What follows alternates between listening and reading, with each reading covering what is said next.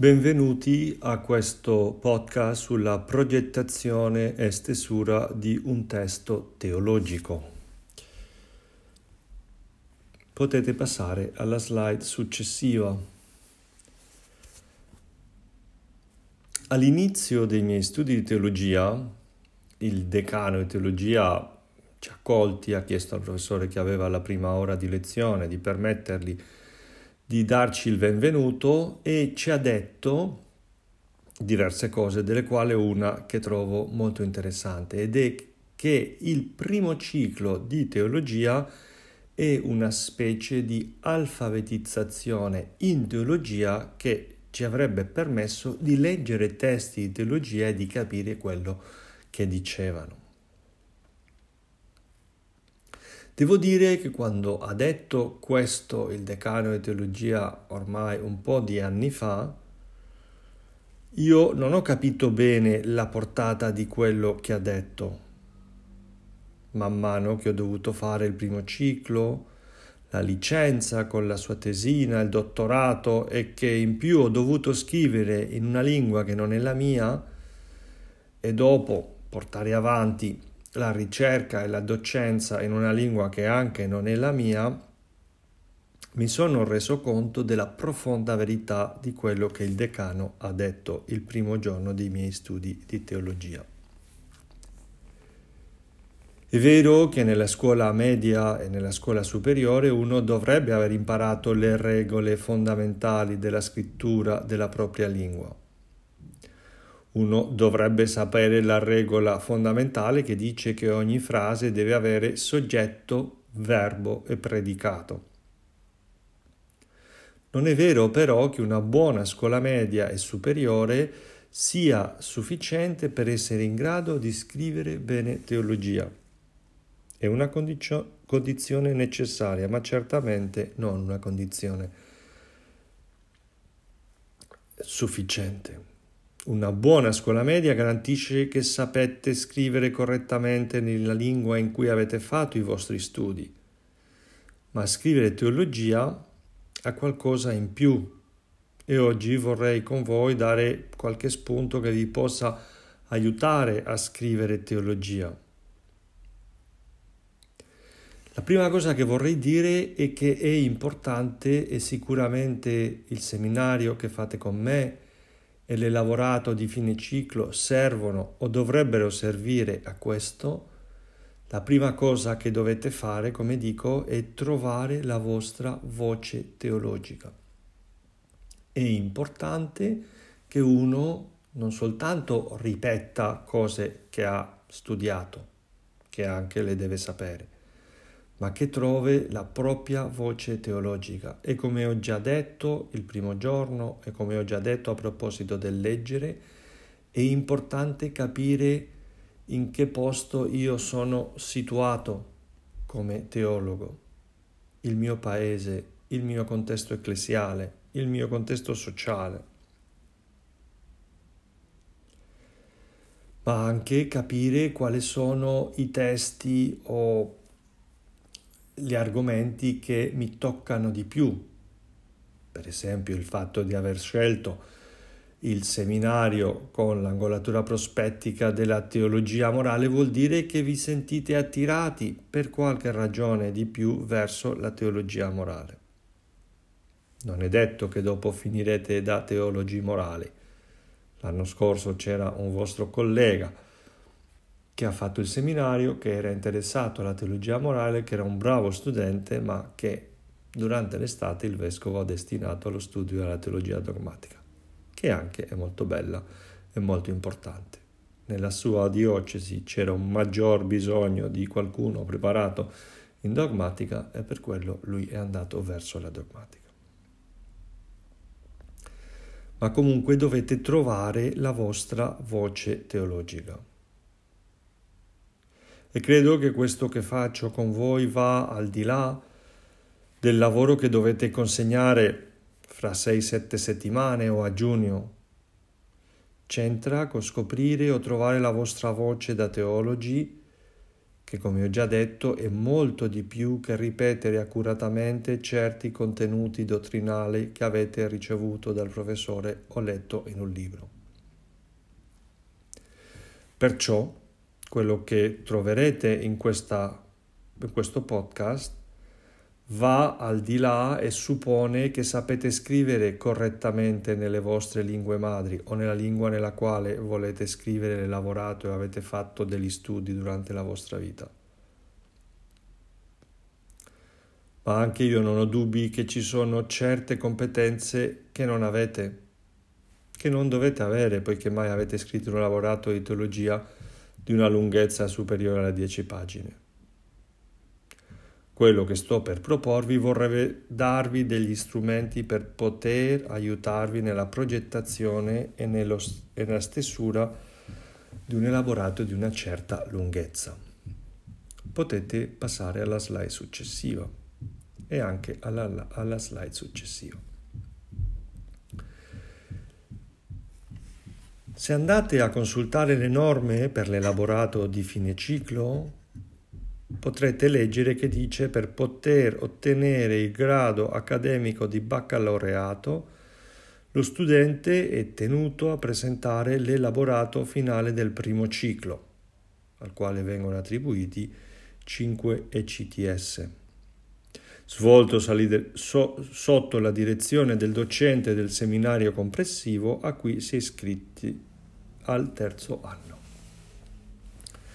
Il testo dell'elaborato finale deve avere minimo 50, 50.000 caratteri, massimo 60.000, esclusi spazi e bibliografia.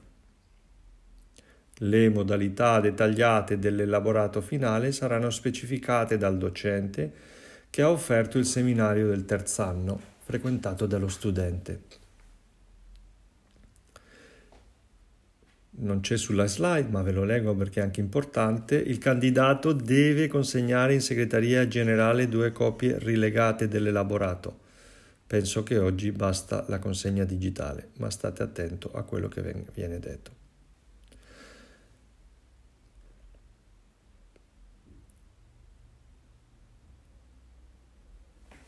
La consegna dell'elaborato, anche state attenti a questo, richiede la prenotazione online da effettuare nel periodo di prenotazione agli esami, corrispondente alle diverse sessioni. Ad aprile-maggio per l'attribuzione del voto nella sessione estiva, a settembre per l'attribuzione del voto nella sessione autunnale, a dicembre per l'attribuzione del voto nella sessione invernale. Dunque questo rispetto alle regole dell'elaborato de, di fine del primo ciclo. Se andate una slide in avanti e un'altra slide in avanti, vi dico qualcosa sul saggio di ricerca. Un saggio di ricerca in teologia, e questo l'ho già detto, presenta e sostiene una tesi, una proposta, la tesi dello scrittore. Si tratta di un tipo di saggio che valuta una posizione in modo analitico e convincente. E come tale il saggio di ricerca tenta di convincere il lettore. Il mio argomento è valido o almeno merita la vostra seria considerazione. Come risultato, il saggio di ricerca richiede allo scrittore, a voi, di essere creativo nel modo di utilizzare l'informazione, i fatti, i dettagli, gli esempi, le opinioni. Richiede di essere creativo nel modo di, es- di usare l'informazione a sostegno della propria tesi. Voi dovete essere originali e creativo, che non vuol dire scrivere un romanzo, Vuol dire che dovete decidere quali fatti vengono a sostenere la vostra tesi meglio e, deve, e dovete cancellare quali fatti non interessano al lettore. Il saggio di ricerca in più si basa su fonti.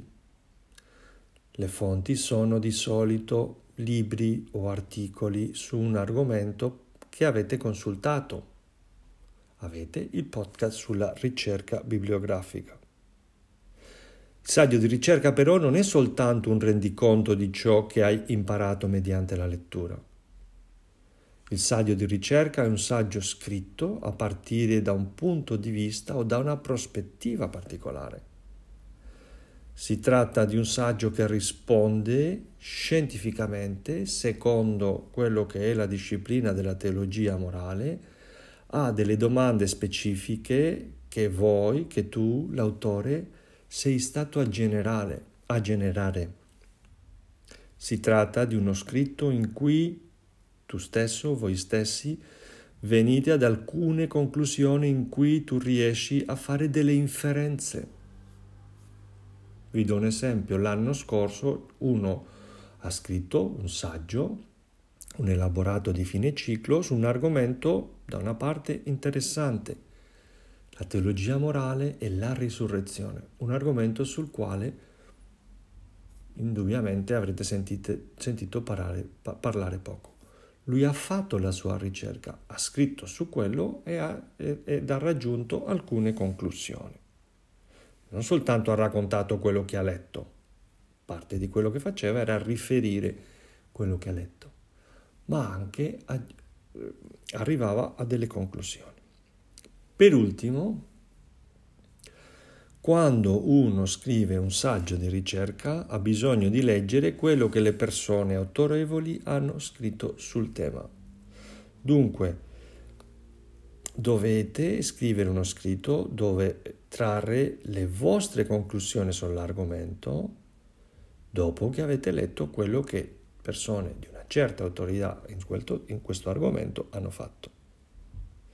E dunque, poiché la, la tesi è originale, l'elaborato di fine ciclo deve avere una certa originalità, non serve soltanto riassumere ciò che qualcuno ha, scritto, contrario si devono sintetizzare informazioni provenienti da diverse eh, fonti per creare qualcosa che è vostro nel ordinarle, nel reagire, nel posizionarvi.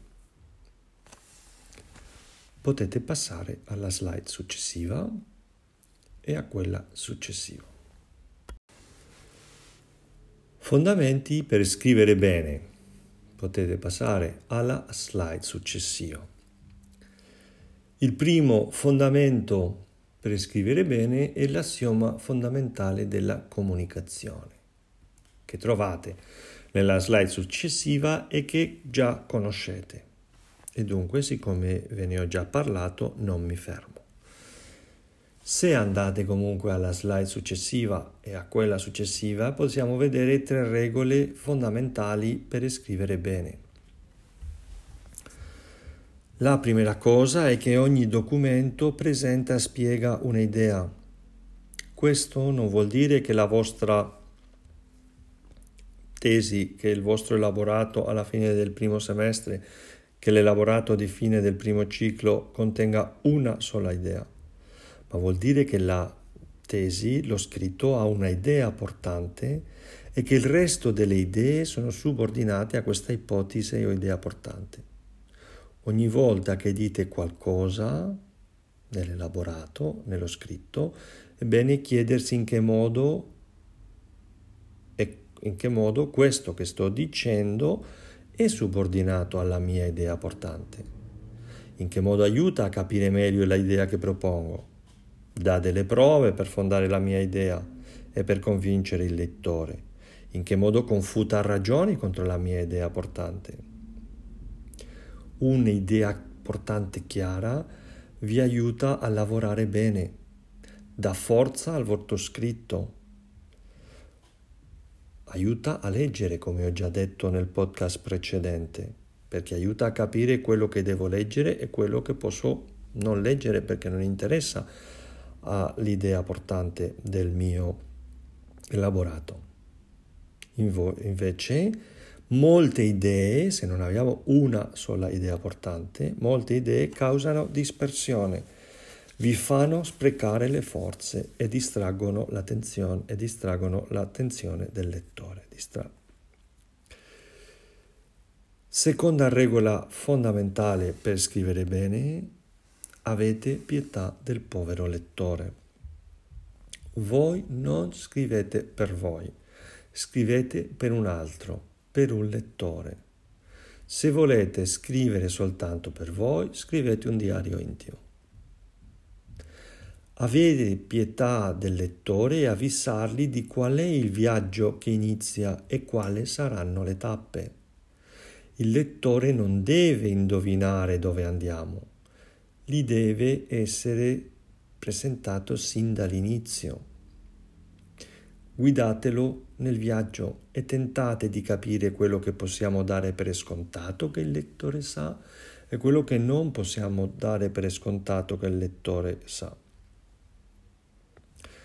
Sicuramente noi professori, nell'accompagnare un elaborato fine ciclo, possiamo sapere più di voi su un certo argomento ma certamente non dobbiamo indovinare le vostre intenzioni o la scelta dei materiali che usate per argomentare la vostra idea portante. Esplicitate questo in modo tale che possiamo capire dove andate, ma anche fare dei suggerimenti su come fare meglio quel viaggio. All'inizio di un capitolo o all'inizio di uno scrivere, di uno scritto, avere pietà del povero lettore vuol dire fare una piccola presentazione di quello che si farà in tutto l'elaborato, in quella sezione, in quel capitolo e dunque dire qualcosa. In questo capitolo affrontiamo la questione della fondamentazione biblica di questa questione che io vorrei trattare. Affrontiamo la questione della fondamentazione biblica perché non c'è teologia che non, abbia un, che non si ispiri nella Sacra Scrittura. In più si può dire, siccome risulta che io non posso percorrere tutta la Bibbia, andrò a vedere cosa dicono gli, i Vangeli su questa questione, o le lettere Paoline, o su... e dunque specificare cosa si farà, come si farà, perché la Bibbia, perché una certa scelta del testo biblico Ovviamente perché non si può fare tutto, ma anche si può dire vado ai testi profetici o vado ai testi storici dell'Antico Testamento per qualche ragione. Terza regola fondamentale per scrivere bene, riscrive, riscrive, riscrive. Non potete pensare che un testo che uno ha fatto un'unica stessura è un testo che sarà fantastico. Nessuno fa le cose in modo eccellente la prima volta. Uno non può scrivere la prima cosa che gli viene in mente dopo che ha letto non so che cosa e consegnarlo al professore. Quello non è essere spontaneo, ma è essere un, un pasticcione. Dunque scrivete quello che pensate e volete dire, ma dopo riscrivete e riscrivete finché il testo prende una forma chiara e precisa che vi permette di dire qualcosa che abbia una sua forza. Evitate ad ogni costo i luoghi comuni, le cose che tutti sanno già o che non interessano a nessuno. Esagerando direi che uno non può dedicare l'elaborato a dire Dio è buono e dobbiamo fare il bene. Quello lo sappiamo ma dovrete dire in che modo Dio è buono o in che modo dobbiamo fare il bene. E questo non perché non è vero che Dio è buono, che lo è, ma uno non scrive dieci pagine per dirlo, e non perché non è vero che, no, che dobbiamo fare il bene, ma uno non deve scrivere dieci pagine per questo. Potete passare alla slide successiva e a quella successiva certe tappe dell'elaborazione del saggio di ricerca. Andate una slide in avanti. Siccome il vostro saggio, il vostro elaborato non deve essere soltanto un elenco di idee altrui, affinché sia veramente creativo, è importante passare per questi punti che vi propongo. Progettazione, lettura e schedatura, qualcosa sul modo di riportare le fonti, la stessura, controllo e riscrittura. Andiamo una slide in avanti. ogni saggio di ricerca, ogni elaborato parte di un progetto di ricerca e a mio avviso pure l'elaborato di 10 pagine dovrebbe partire di un progetto, pure se essendo per 10 pagine sarà un progetto eh, breve e piccolo. Il progetto, la progettazione, il progetto dovrebbe essere due paginette in cui si deve due paginette che devono contenere ipotesi che io voglio difendere, schema, bibliografia. Prima cosa, l'ipotesi. L'ipotesi è l'idea che difende tutto il testo, l'idea portante che articola l'intero saggio di ricerca e alla quale si subordinano tutte le altre idee che sono presentate.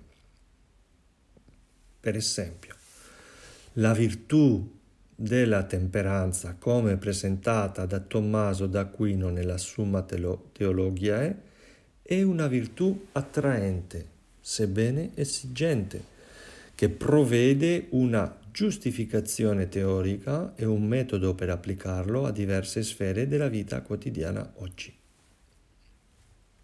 Io voglio scrivere sulla temperanza e voglio dire che è interessante, che è interessante come Tommaso d'Aquino la presenta e che può essere giustificato teoricamente e applicato a un po' di occasioni della vita di oggi. Ovviamente la temperanza è una virtù molto dimenticata. Una volta che presento la mia ipotesi, scrivo un piccolo schema per sviluppare quello che voglio dire, quello che farò è presentare una interpretazione critica di quello che dice Tommaso d'Aquino sulla temperanza nella Summa Theologiae, eh, tenendo conto delle quattro cause che eh, Tommaso usa.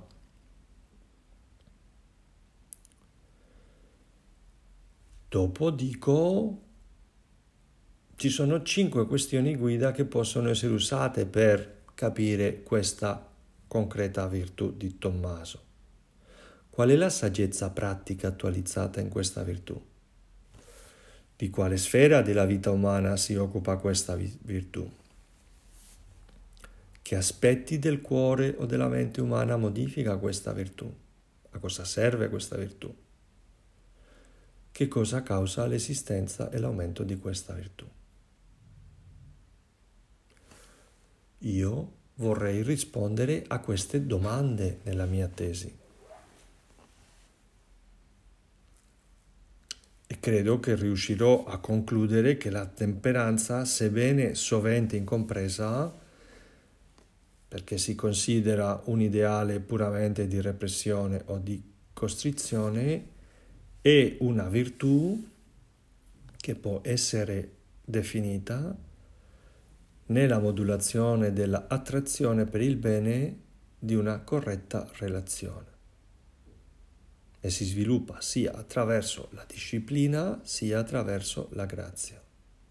E dunque non è repressione del desiderio, ma forma, dare forma e canalizzare il desiderio positivamente al servizio della relazione corretta con se stesso, con gli altri con la terra e con Dio. Ok, vedete che qua si enuncia una tesi e brevemente ho presentato la descrizione del contenuto e della struttura con la quale vorrei trattare la mia tesi, il mio elaborato. Umberto Eco nel suo libro Come si fa una tesi di laurea afferma che una delle prime cose da fare per cominciare a lavorare è scrivere un titolo, la introduzione e l'indice finale, ovvero lo schema.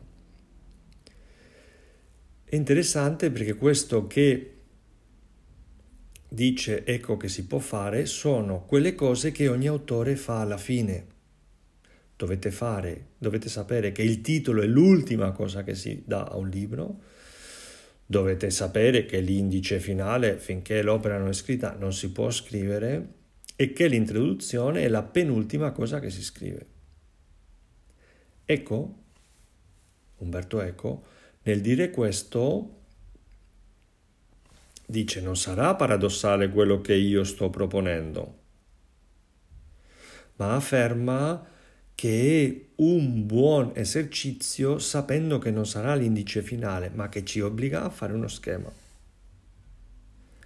Come ipotesi di lavoro, l'ipotesi che io difendo è lo schema per difenderla, scrivere questo serve a definire subito l'ambito della, dell'elaborato che voglio fare.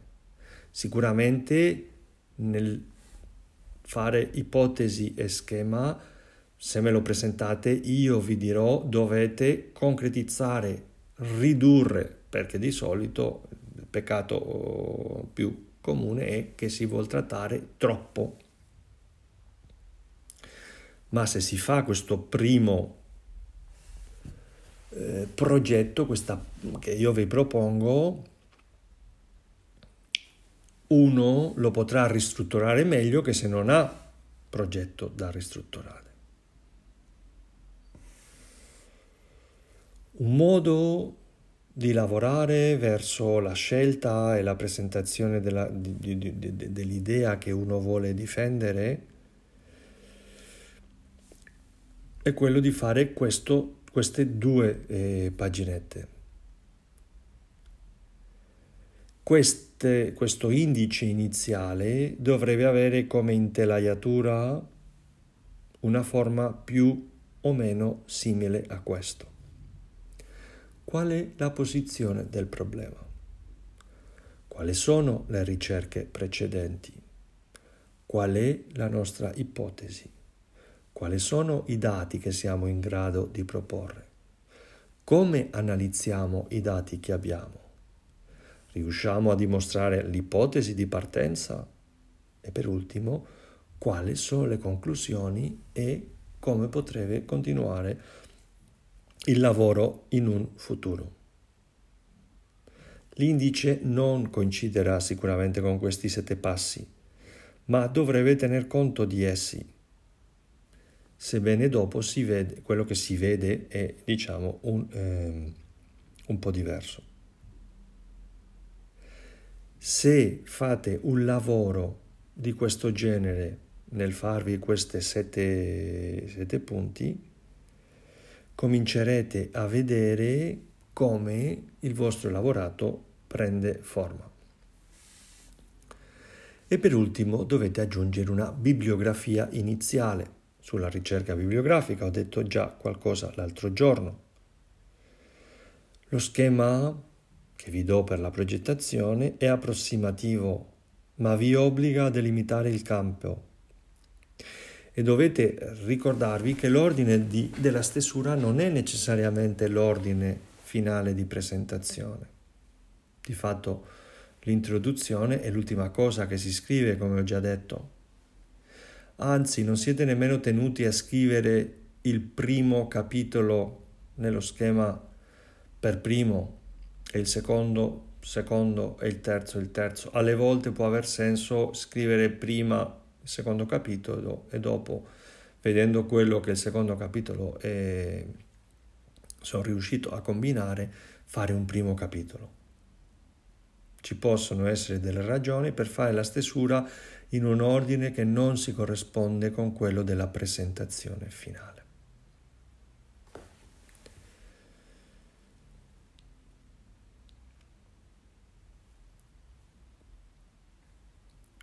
Andate una slide in avanti, punto successivo è lettura schedatura, non mi fermo perché ho già dedicato un bel po' a questa questione nel podcast precedente. Potete andare una slide in avanti e possiamo passare andando alla slide successiva ai modi di riportare il pensiero delle fonti.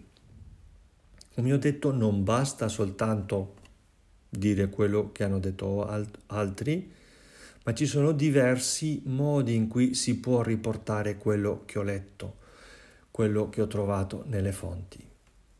E vi lascio là almeno quelle, quei otto modi. Una prima cosa è reagire, risposta del lettore. Cosa te ne pare quello che hai letto? Una seconda cosa è parafrasare, che è fare proprio quello che si è letto. Puoi dire lo stesso usando le tue parole? Si può ridurre quello che uno ha letto. Ha letto cinque pagine, ma il succo di quello che ha letto uno riesce a esprimerlo in due, in una. Il riassunto, detto in, poco, in poche parole quello che hai letto, è si può analizzare criticamente, a modo di recensione, di giudizio, cosa ci dovrebbe parere quello che l'autore dice. Si può ripetere tale quale la citazione testuale, cosa dobbiamo tenere in considerazione. Comunque vi esorto a non abusare della citazione testuale. Un buon elaborato dovrebbe avere poche citazione testuale, non dico nessuna, ma poche. Si può confrontare, fare una comparazione o un paragone fra un testo, fra due testi, trovando somiglianze e differenze. Si può ricercare. A proposito di un testo, uno fa un'indagine e tenta di risolvere la questione che il testo propone. E per ultimo uno può applicare quello che un testo dice, quello che un testo propone, uno applica, determina, offre quello che in sua opinione sarebbe la rilevanza o pertinenza o la utilità per oggi. Un testo dice una cosa e cioè oggi. Questi sarebbero i modi di riportare le fonti.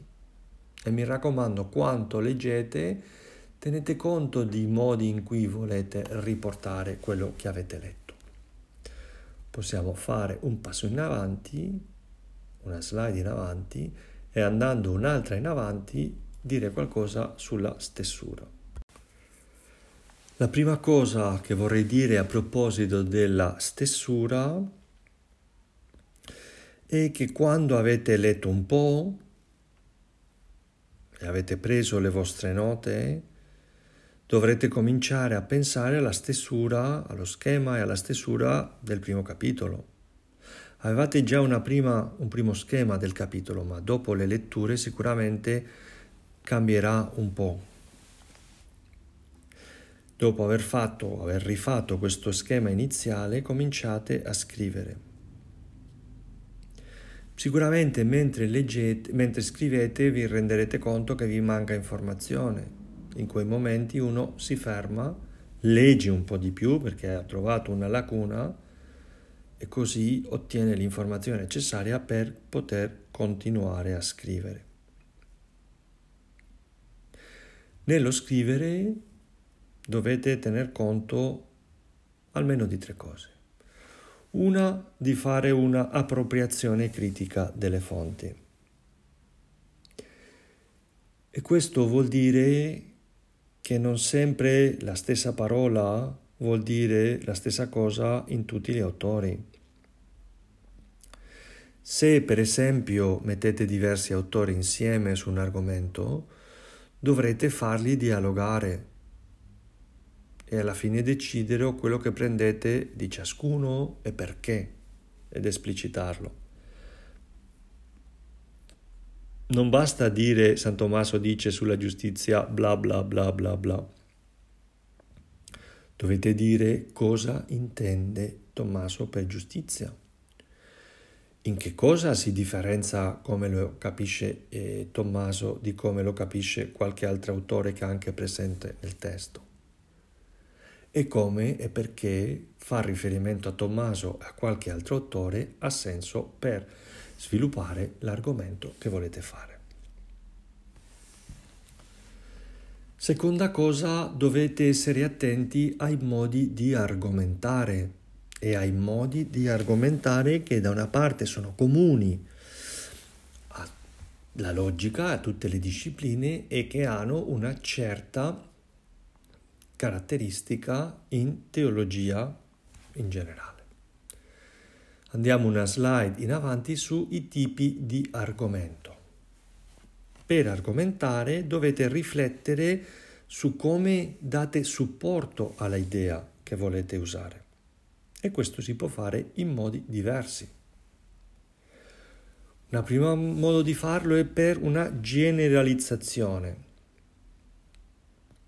Generalizzazione è da un insieme di dati che tutti, a, a tutti, che hanno tutti qualcosa in comune, arriviamo a dare un valore generale, risalire da casi particolari a un'affermazione generale. Per esempio, in teologia morale voglio dimostrare che la dimensione sociale della fede cristiana è essenziale per un corretto vissuto della fede. Per dimostrare questo potrei, potrei per esempio cercare cosa ha detto il Magistero a questo proposito e se riesco a provare che da 50, da 60, da 100 anni quello che io ho detto l'ha detto il Magistero, posso fare la generalizzazione che non è che questo l'ha detto un Papa, ma che questo c'è una linea ininterrotta che permette generalizzare quello che diversi papi negli ultimi cento anni hanno detto. Posso ragionare e argomentare per mezzo dell'analogia. Si tratta di un tipo di argomentazione in base alla quale, dalla somiglianza di due o più cose per uno o più aspetti, si inferisce la loro somiglianza anche per, a- per altri aspetti. Sicuramente l'analogia è molto usata in teologia. Faccio il paragone e metto a confronto evidenza le relazioni fra due o più questioni, concetti, dati, e cioè cerchiamo la somiglianza fra diverse situazioni ed eventi per dire ci sarà anche in tale questione. Per esempio, immaginate che per spiegare il cambio di dottrina avessimo una spiegazione largamente accettata sul perché si è dato un cambio di dottrina. A proposito, che ne so, della questione della schiavitù.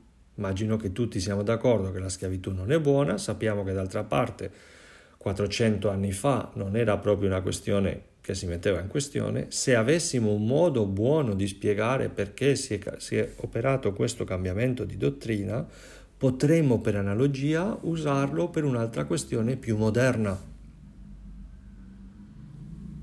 Si usa l'analogia come modo di ragionare. Un altro modo di argomentare a favore della mia idea, i segni. Prendiamo in considerazione che certi tipi di previdenza sono sintomatici di un principio più ampio. L'insistenza del Magistero su una determinata dottrina morale può essere un segno almeno della sua importanza, sebbene alle volte è anche un segno che il popolo cristiano non fa molto caso, perché alle volte si insiste molto non soltanto per l'importanza, ma anche perché la gente non fa caso, mentre che su altre questioni si insiste meno perché la gente fa più caso. Ma certamente certi segni permettono di affermare l'importanza o un principio più, più grande. La relazione causale sarebbe argomentare che un evento o una situazione determinata determina un risultato, un effetto per mezzo di una relazione causa-effetto. Per esempio, gli esperti affermano che una delle principali, se non la principale ragione che ha portato Paolo VI a mantenere nell'umane vite la dottrina anteriore sulla contracconcezione è stata quella di difendere il valore del magistero ed evitare la critica sulla sua variabilità. Un altro modo di argomentare, di dare supporto a quello che si afferma è l'autorità per sostenere la nostra tesi e fortificarla. Si tratta certamente di un argomento molto importante in teologia, perché la teologia riconosce chiaramente l'autorità della Bibbia, l'autorità dei padri della Chiesa o l'autorità del Magistero, per menzionare tre esempi. È vero a mio avviso che quando si cita la Bibbia o l'autorità dei padri o del Magistero è importante farlo in un modo essegeticamente intelligente, dunque non soltanto citare come chi cita una norma, ma dicendo la Bibbia dice questo e indubbiamente lo dobbiamo capire così, o i padri o certo padre della Chiesa ha detto questo e dunque questo lo dobbiamo cap- capire così. Dunque l'autorità certamente è una fonte, è un modo di argomentare importante in teologia e in teologia morale, ma mi raccomando usate l'argomento di autorità eh, con una certa capacità di essegesi, con una buona ermeneutica. Se io affermo che il discernimento del sociale è molto imporpa- importante, posso, che ne so, presentare una serie di, mh, mm, scritti, di mh, mm, testi biblici e dire dobbiamo capire, si capisce da questi testi biblici che il discernimento cristiano nel sociale è importante.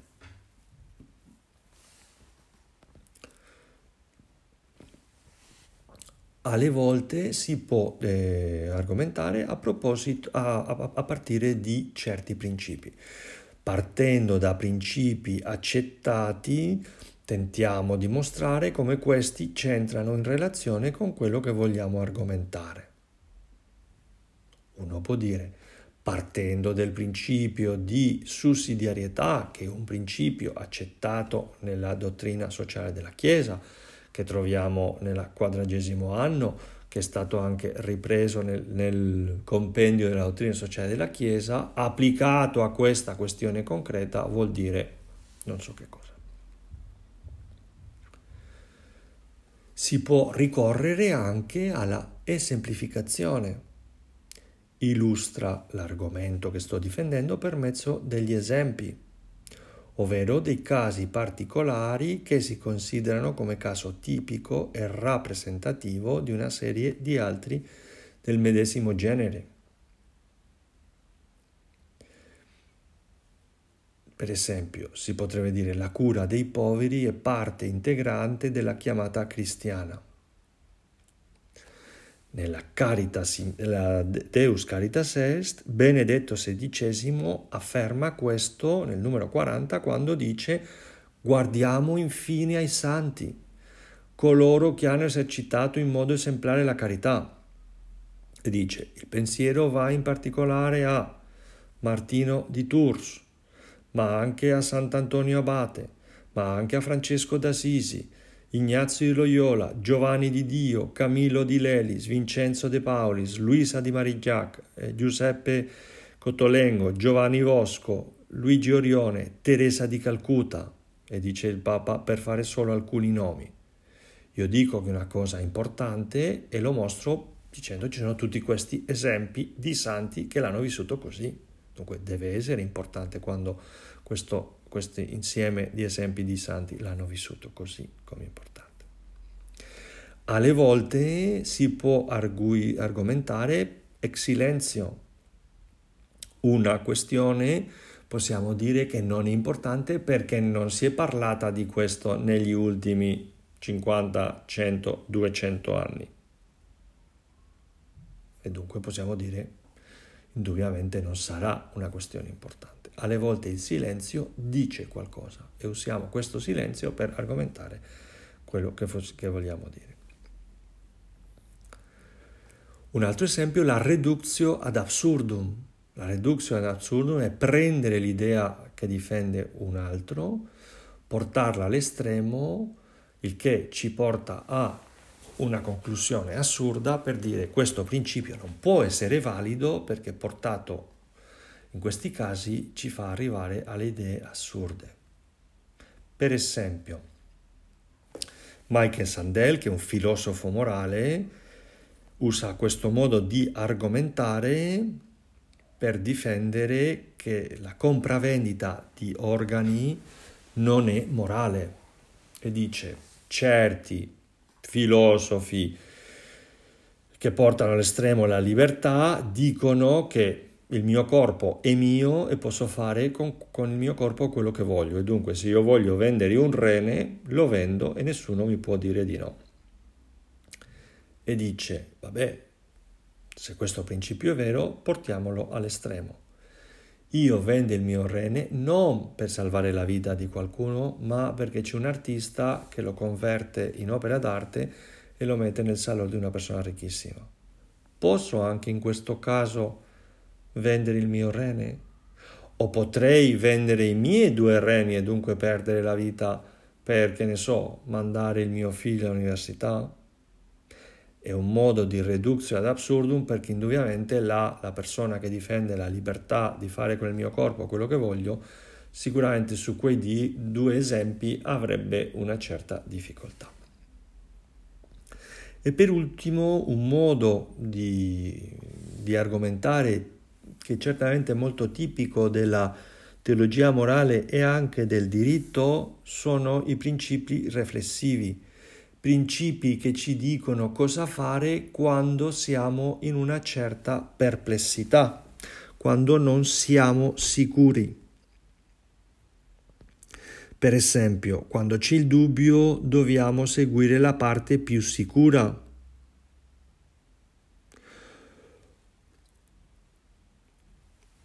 Perché? Perché è un modo di dire non siamo, non siamo, sicuri su cosa fare, facciamo la cosa in cui siamo più sicuri, che ne so, di non far male a un altro. Dunque sono principi eh, riflessivi che aiutano a prendere una decisione in caso di perplessità. Questi sono modi di argomentare ai quali vi eh, invito ad essere attenti mentre eh, scrivete eh, nel, nel, nel percorso di dare eh, supporto alle vostre idee. Andiamo una slide in avanti e un'altra cosa da fare quando si scrive, soprattutto quando eh, si, si, sta verso la fine de, de, dello scritto, sia del capitolo sia dello scritto nel suo insieme, è ricordare la corrispondenza fra titoli e titoletti Ricordate che titoli e titoletti devono corrispondere al contenuto. E lo dico perché? Perché vedrete che quando uno inizia a scrivere il testo acquisisce una certa propria vita e alle volte vi troverete che, arrivo, che siete arrivate nello scrivere a un posto che, che, che, non immaginavate, che è un percorso che non avevate pensato.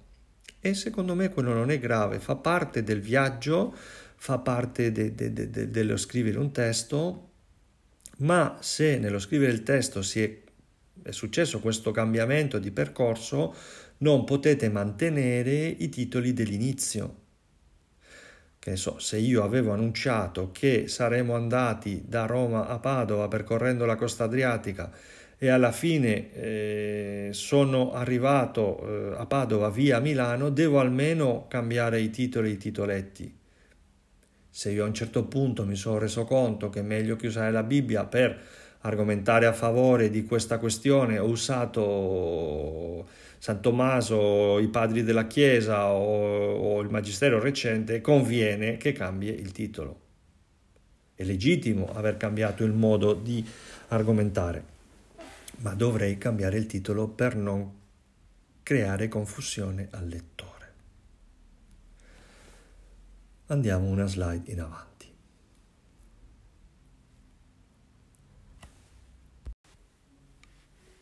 Controllo e riscrittura. Andiamo una slide in avanti.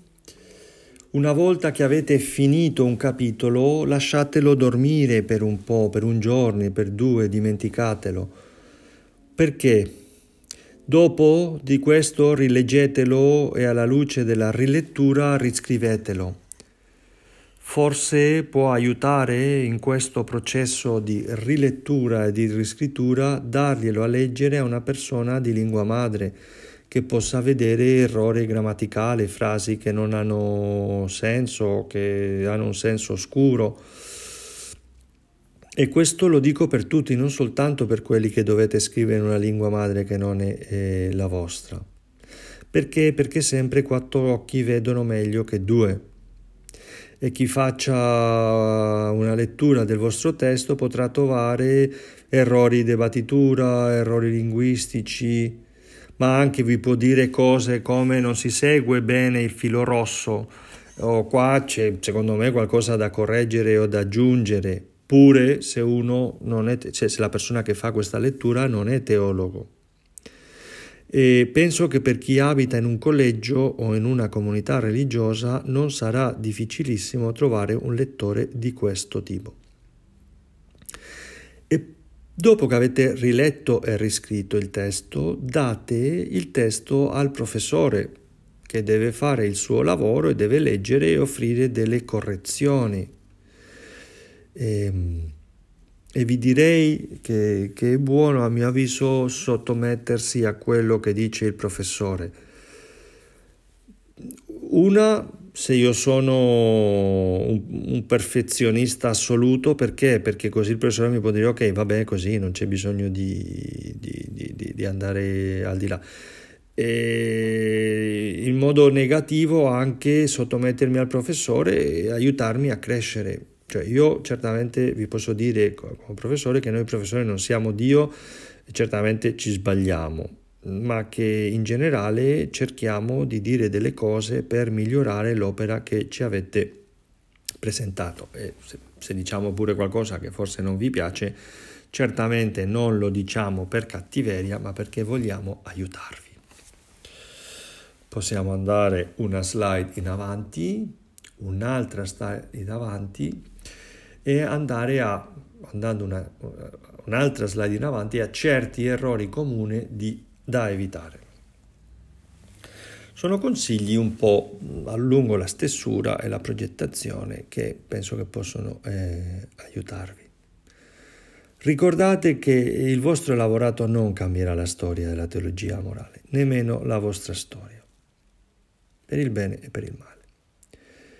Tentate di usare un termine o vocabolo per un concetto, un termine per ogni concetto. Attenzione a non usare eh, per la stessa cosa due o tre parole diverse perché crea confusione. Evitate che la tesina sia, che, che, la te, che, che il testo, che, l'elaborato finale sia un taglia e incolla di testi altrui. Fate parlare agli autori, ma non con lunghissime citazioni. Come dico, come ho già detto, non dovrebbero abbondare le citazioni di più di quattro righe. Dovete abituarvi, per trovare la vostra voce teologica, a esprimere quello che pensate con le vostre parole e anche a dire e riferire quello che altri pensano anche con le vostre parole. Essere teologo morale è far sentire la propria voce e sapere argomentare la propria posizione. Ricordatevi che non si può leggere tutto, leggete abbondantemente Scegliete testi rilevanti secondo quello che già vi ho dato, ma anche ricordatevi di saper dire basta alla lettura. E di nuovo, insisto, non leggete mai senza prendere note di quello che leggete. Un altro errore da evitare è un capoverso brevissimo o un capoverso lunghissimo. Un capoverso ha un'idea che viene discussa e dunque inizia con l'idea, la presenta, la discute, conclude e quando si è venuta la discussione si passa all'idea successiva in un altro capoverso. Ogni sezione di un capitolo è alla fine un insieme di capoversi ben tessuto. Un'altra cosa, un errore da evitare, non andate a diventare parole nuove usate quelle che già esistono nelle lingue. E per quello è buono l'uso dei dizionari e in questo senso l'internet ha facilitato la nostra vita, ma andate, se andate su internet a cercare un dizionario, cercate un buon dizionario, non qualsiasi dizionario. E se avete dubbi, consultatemi. E per ultimo, errore da evitare, evitate l'abuso dei tecnicismi.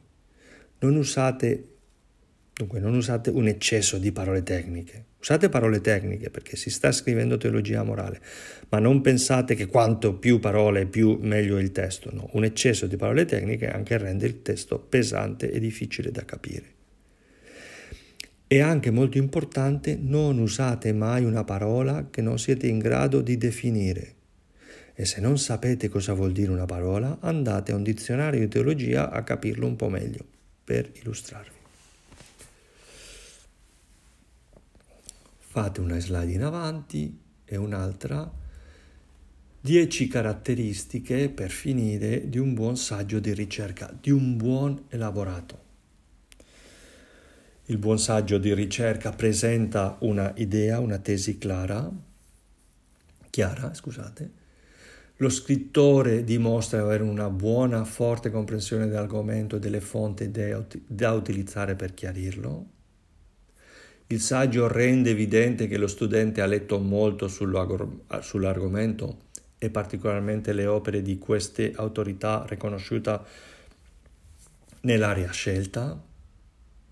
Il saggio riconosce che altri avranno difficoltà per ammettere il suo punto di vista, ma tenta, ma dimostra perché il suo punto di vista è superiore. Il discorso segue un itinerario organizzato in modo chiaro e logico, Ogni passo di questo itinerario è sostenuto mediante fatti sodi e esempi persuasivi. Ogni fonte esterna è accuratamente documentata. Tutto il materiale di sostegno può essere verificato. Il saggio osserva le convenzioni metodologiche per il genere. Saggio per un semestre, saggio per la fine della, del ciclo, compreso l'uso di documentazione corretta e di una bibliografia e il modo di citare. Dunque andate a vedere le norme eh, tipografiche approvate per la facoltà. E per ultimo il saggio utilizza un linguaggio corato, cioè viene scritto nel livello di correttezza auspicabile per la persona istruita corrispondente, baccalaureato, licenziato, dottore a livello, dunque la persona istruita corrispondente, a livello universitario nel contesto degli Atenei romani e dei professionisti del proprio paese di precedenza. Potete andare una slide in avanti, con questo io avrei finito questi consigli di tipo metodologico sulla progettazione e stesura di un testo teologico.